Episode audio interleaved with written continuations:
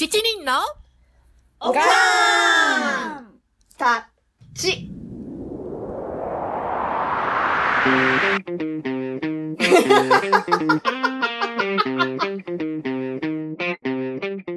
It's from America. 長年のアメリカ暮らしから得たどうでもいいようなおかんの知恵や楽しいあるある話をワイワイお送りします。進行役はクロエ。参加者はさささのサンディ、ハイジ、イボンヌケイティ、ミシェル、ナンシー。です。今回はバイリンガル子育て学齢期編の後半をお届けします。では、クロエ、よろしくお願いします。え、こっちのアメリカの夏休みって長くって3ヶ月ぐらいあるから、その間、長期で日本に滞在することも可能だよね。うん、そうだよね。こっちの学校は6月の半ばには終わっちゃうからね。うん。プリスクールの頃なんて、こあーこっちの夏休みが始まる前、6月に入ってすぐぐらいから日本に行ってた。その方が飛行機代も安いしリね。ボンヌ長かったよね。うん安いもんね。そうだねそうそうだから6月、7月と丸々2ヶ月、日本の幼稚園とか小学校に入れてもらってた。うーん。いいね。うちも同じ小学校、私が卒業したとこだけど、に5年間、毎年同じところにお世話になった夏の間。なんていうの、生き、生きた英語を学ぶなんていう歌い文句よく聞くけど、本当生きた日本語を学ぶ最高の経験だったと思う。もそうだね。う、なんか、ね一年生でなんか登校初めての日、あの、連れてって、で、ほら、靴を履いたまますのこに上がらないの？なんて。まず靴脱ぐ、靴脱ぐ、あれがない、習慣がないし、うわ確かに。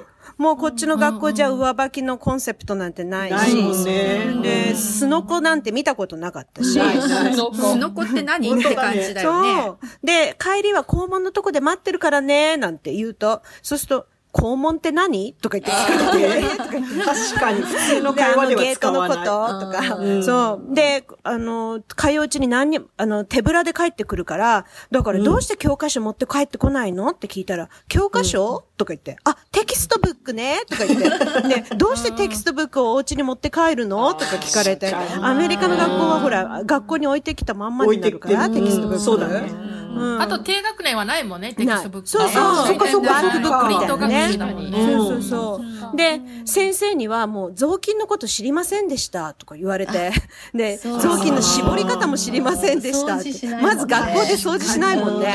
だからね、いろいろもう本当いい経験になりました。なるね。と、アメリカの学校はさ、あの、生徒じゃなしにね、その、えっと、掃除専門に雇われてる人が掃除するんだよね。うんそうね。だからもう、あの、教室？あ床とかゴミいっぱい落ちてんのにさ、なんかもうそのまま先生も何も言わない。拾わないもんね。うんでさ、えっ、と、うちの場合なんだけど、うちは、あの、親子ですごくレイジーなので、日本に行っても学校に通わず、あの、のんびりとやってたんだけど、でも、あの、毎日毎日、もう本当いろんなところに連れて行った。で、あの、近所のスーパーの買い物とかもそうだし、あとは博物館とか美術館、神社仏閣、神社仏閣。あと、結構好きなんだよね、神社とかね、いうのがね、子供たちも。好きだね。おみくじ大好きね。ああ、なで、るほどね。あとあの、ガランガランとかね、そう好きだし、お賽銭をあげたりとかさ。うんあとね、なんか体験イベントとかあるじゃない、なんか子供用の夏休み？で、そういうのも連れて行ったりとか、あともう、もうテーマパークとかも行きまくったし、でね、あともう親戚の家とかもすごく、あの、訪問したり、みんなで集まったり、あの、歓迎してくれたりもしたので、まあ、あの、よく言えば、まあ、あの、そこでの人とのコミュニケーション、いろんなとこ行ったりとか、親戚と集まったりして、しながら日本語にだんだんと自信をつけていった感じかな。そうだね。うんうん。で、言葉ってさ、やっぱり文化との結びつきが強いじゃない、うん、強い強い。だからまあその、まあ、いいように言うと、うん。日本にいるときに文化を通して、うん日本語が学べたのかなと思う。で、あとはやっぱり日本が好きになってほしかった。ああ、それはある。そうね。ん。日本イコール楽しいっていう、そうそう。もあのわかる。そう頭に、そう、イメージを追いつけたかったから、うん。もう結構楽しいイベント、いろいろ。うん。私も楽しんでたしね、いろいろね。楽しいよね。ちっちゃい子と帰るのね。そうそう。で、日本に行くと、やっぱり自分と同じぐらいの年齢の子と日本語が、を話すから、急になんか日本語がすごい、あの、上手くなるんだよね、その短い間に。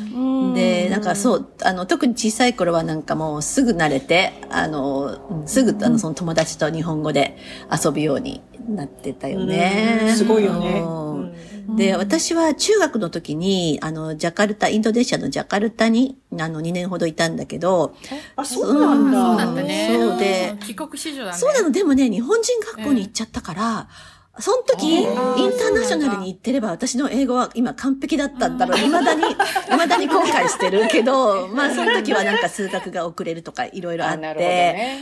そう。で、日本人学校だったのね。で、でもまあちょっとインドネシア語とかに触れる機会もあって、で、その当時小学生だった弟は、なんかすぐインドネシア語を覚えて、一番先にね、あの、結構、あの、近所の子と話したりとかできたんだけど、すごい。もう帰国してやっぱり、あの、やっぱちっちゃい子ってすぐに覚えるけど、すぐ忘れちゃう。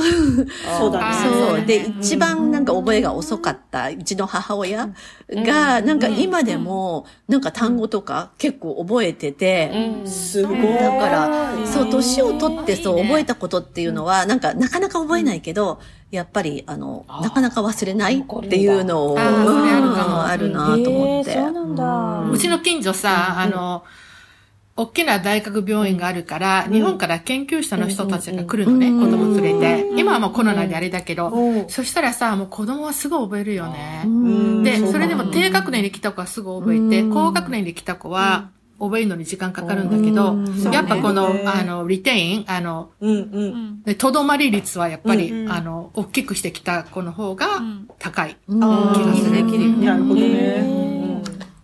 そうなんだ。なんか私たちとか、ボケたら何語話すんだろうね。そうだよね。も、年取るとさ、あの、日本語も英語も、あの、多分出てこなくなるんだろうね。ほら、あれとかね。あれあれあれもう今、今でもあるかもしれさないとか。、あるよ。ね、時々さ、英語が出てないふりをしながら、日本語でもその言葉が出てきてない時もあるもんね。そう、うちのね、父がボケた時は、なんか急に英語とか、うんなんかインドネシア語がポってなんか出てくる時があって、え、そすごいよねすご。いえ、看護婦さんが、え、なんか、え、それは何？みたいな感じで。えー、すごい。そうへえ、そうなんだ。すごいね。でさ、あのーうちね、夏休み、うちもあの、日本で、あの、長期過ごしたんだけれども、すごく面白いなと思ったのが、日本に到着して、一週間目あたりぐらいから、あの、徐々に日本語が出るようになるのね。で、英語が少なくなって日本語。で、2週間過ぎた頃から、えーこの子たちこんな日本語話せたっけ？と思うぐらい、なんか、あこんな単語知ってたの？っていうような言葉もすごい出てくる状態になる。で、えっ、と、うちも2ヶ月ぐらいいたんだけど、で、アメリカに戻る頃にはもう日本語かなり上手くなって、もう関西弁も、あの、話すようになるし、あとテレビのコマーシャルのこう、モノマネ？とかジングル？とかももうしょっつっと言ってるし、で、若者言葉？も覚える。でも、そう、でもうちはね、あの、アメリカの親戚の付き合いがすごく濃いのね。戻った途端に、あ、お帰りお帰りとかって言ってみんなこう集まっちゃったりするから、もうすぐ、もうなんかもう2、3日で、あの、逆転、もう英語が強くなっちゃう。そうそう、アメリカで暮らしてるとすぐにね、日本語忘れちゃうからね。なんか、そう、インプットをどうやって続けていくかっていうのが問題だよね。そうだね。うん、うちはね、中学生くらいから一緒に日本のドラマとか映画を見るようになったん。だよね。あの、シュタイナーは基本的にテレビを見させないん。だけれども、そうだよね。そうそうそうそう。でも、あの、アメリカのテレビを見させない分、なん。かこれをやったら一緒に日本語のテレビを見ようね、みたいな感じに持っていくことができて、うん。そうそう、それでよく見てたし、よね。うん。うん。うちもね、テレビのアニメで日本語をインプットしてたね。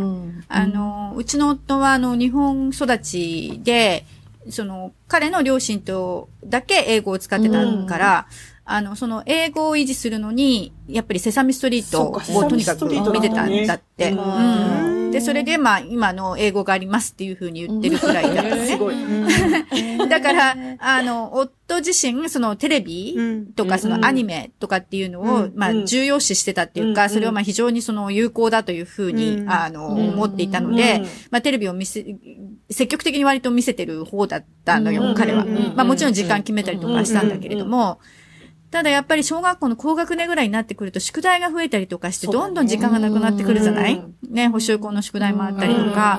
だからそうすると、夕食時ぐらいにしかテレビの時間が取れなくなっちゃうわけよ。そうだねだから、テレビなのか、それとも家族での旦那の会話なのかっていうことで、私は本当に毎回のように悩んだよね。子供もさ、一、日の間にほっとする時間もいるからね。ちょっと、ね、テレビとか見てリラックスとかね。そうだそうね。そう。だから結局私も仕事で疲れてるし、だからテレビ、ね、確かに。あの言い訳、いや、テレビこれは日本語に言ってです。ね、みたいな。自分に言いことに聞かせて楽な道を選んでましたね。うん。確かに。うん。イボンヌはどうだった？うちの娘はね、高校生になると嵐の曲をよく聴くようになって、そこから嵐のバラエティ番組を見たりとか、嵐と、私も好き。うん、嵐と共演した俳優やタレントっていう風にこう、日本のポップカルチャーにはまり出したのよ。これで、はあの、ハイスクールのソフォモアとジュニアの間の夏休みで、日本の高校に通ってみたいって言い出して、もうびっくりよ、私も。ええー、と思って、もう慌てて実家のあたりにある高校に連絡して、体験入学できるかどうか聞いて、受け入れてくれるっていうところに通わせたんだけどね。うん。うん。日本語学校に通ってた頃は、行くの嫌がってたけど、うんでも今になって、そういう体験ができるから、行ってよかったとかって言ってるよね。ああ、よかったね。うん成長の過程でやっぱり変わるよね。うん。変わる変わる。だんだんその子供の考え方っていうのも。変わあの、る変わる。うちの娘も、本当に、うん。まあ、あの、補習校、高校まで行ってたことは言ってたんだけれども、うん。でも、大学のその進学の時に、いろいろまあ、国内の、アメリカ国内の大学とかも、こう、チェックし始めた時に、急にやっぱり日本への進学っていうものが本人の中でクローズアップされて、で、その中にはやっぱりちょっと中途半端な日本語を少しやっぱりブラッシュアップしたいなっていうような希望も、まあ出てきたみたいで、で、最終的に日本の大学に進学したんだよね。だから、まあ、補習校高校まで続けたっていう影響もあったけど、でも逆に言えば、うちの場合は、その子供の頃に、あの、ナンシーが言ったように、そのいろんな文化を試したりとか、体験入学したりとかって、他のね、あの、こ子供さんのように体験入学したりって言ったような、長期的に日本に住住むような、滞在するような経験がなかったがために、こう、自分自身があまり日本文化をそれほど分かってないんじゃないかなっていうような気持ち、まあ、負い目みたいなものもちょっとあった。まあ、どっちつかずっていうような、うん、そういう気持ちもあって、まあ、日本の進学選んだみたいなところがあったみたいね。で、まあ、今は、あの、日本にいる、まあ、ハーフというか、ダブルというか、アメリカ人ということで、まあ、その、何人というよりも、英語がやっぱり強いわけじゃない。だから、日本で英語ができるっていうことが非常にまあ強みなんだなっていうようなことは、まあ、実感として感じてきてるみたい。うん。よかったね。それから自信につなそうだね。がってさ。本当そうだね。うん。そうですね。うん。ね小さい時はなんか日本語が嫌いって言ってた子も大きくなったら変わりますよね。ね、例えば大学行ってから日本語のクラスを取ったりする子も多いしね。そうそうそう。そうだよね。うちも、うちもそうだった。小さい頃は本当に一生懸命無理して日本語っていう感じだったんだけど、高校ぐらいの時に日本語いた、あ、日本にいた時に、自分でなんかちょっと日本のクラスを、あの、取ってみたいって言ったりとかして、で、今ではね、なんか、あ昔はそう、あの、和食も別にそんな好きじゃなかったんだけど、今は和食がもう大好きだし、いきなりなんかね、Facebook のね、ミドルネームになんか日本語の名字を入れたりとか、して、そう、びっくりした。あ、でもね、覚えてるよ。クロエの、あの、息子くん？あの、大きくなってからね、ばったり会った時に声かけてくれて、一生懸命日本語でね、話すのよ。で、あまり日本語上手じゃないと言いながら、だから本当になんかこう、すごいなって、うん、感心したのを覚えてる。うん。うちもね、今まで日本語でなんかテキストしてこなかった息子がね、最近になったら急にね、日本語でテキストしてくるようになったんだよ。ごい。へそれはすごい。うん、なんでなんでなんだろうね、わかんないけど。みんな。アイデンティティに目覚めるねかしら。すごい。うん、そうかもね。あ、すごい。うん一緒一緒。うちもね、テキストは日本語で書いてる。で、難しい漢字を最初、まあ、できるだけ使うようにして、で、その後にそれわからないだろうから、ひらがなで、また同じ言葉で書いて、覚えるように、だんだんね、上手になってるんかなと思うけど、まあ、その方がなんか補習校に行ってた頃よりも、もしかしてね、漢字そうだよねテキストって上がったか日なって感本語でなんて言うんじだろうわかんのかな？日本あのショートメッセージショートメッセージか。うん。携帯のね、多分。うん。あ、そうなんだ。そうな。のその？テキストの日本、うん。日本語でのやりとりってあの、ちょっと前まではもう時々ね、英語の方が簡単なのになって、あるよね。私の方が挫折しそうになることもあったんだけど、でもまあそれをちょっと乗り越えて、まあ今ではやっと、うん、あのスムーズにいくようになったって感じ。本当に漢字の勉強になるっていうのは同感だよね。あの、変換が違って、使っちゃってる場合なんかは、これ変、ね、間違えてるよじゃなくて、変換が違ってるよ、みたいな言い方もできるしね。うん、そうそう、直しやすい感じがすで、る。あとさ、ほら、変言いやすい。換があるからさ、書きやすいよね。便利子供たちにねそうそうそうそう。漢字ね。全然間違った、本当漢字。音だけが同じ漢字になるのもあるけどね。そう小さい頃は、日本語や日本文化に対して、ネガティブな気持ちを持っていても、大きくなると、誇りに思ってくれるようですね。これからも、バイリンガル子育てにおけるチャレンジ、バイリンガル教育がもたらす悪影響、また、日本語補習校について、そして日本語補習校を続けていくコツ、などなど、いろんな角度からバイリンガル教育について取り上げていきたいと思います。今日の一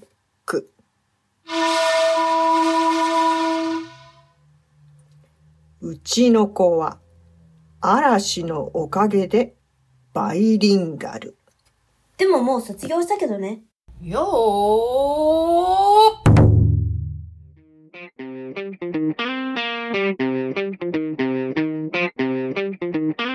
私たち好き勝手を喋りまくりました。お付き合いくださりありがとうございました。ここでお話ししたことですが、いかなるトラブル責任は負いかねますので、あらかじめご了承ください。Thank you for listening. See you next time. Bye.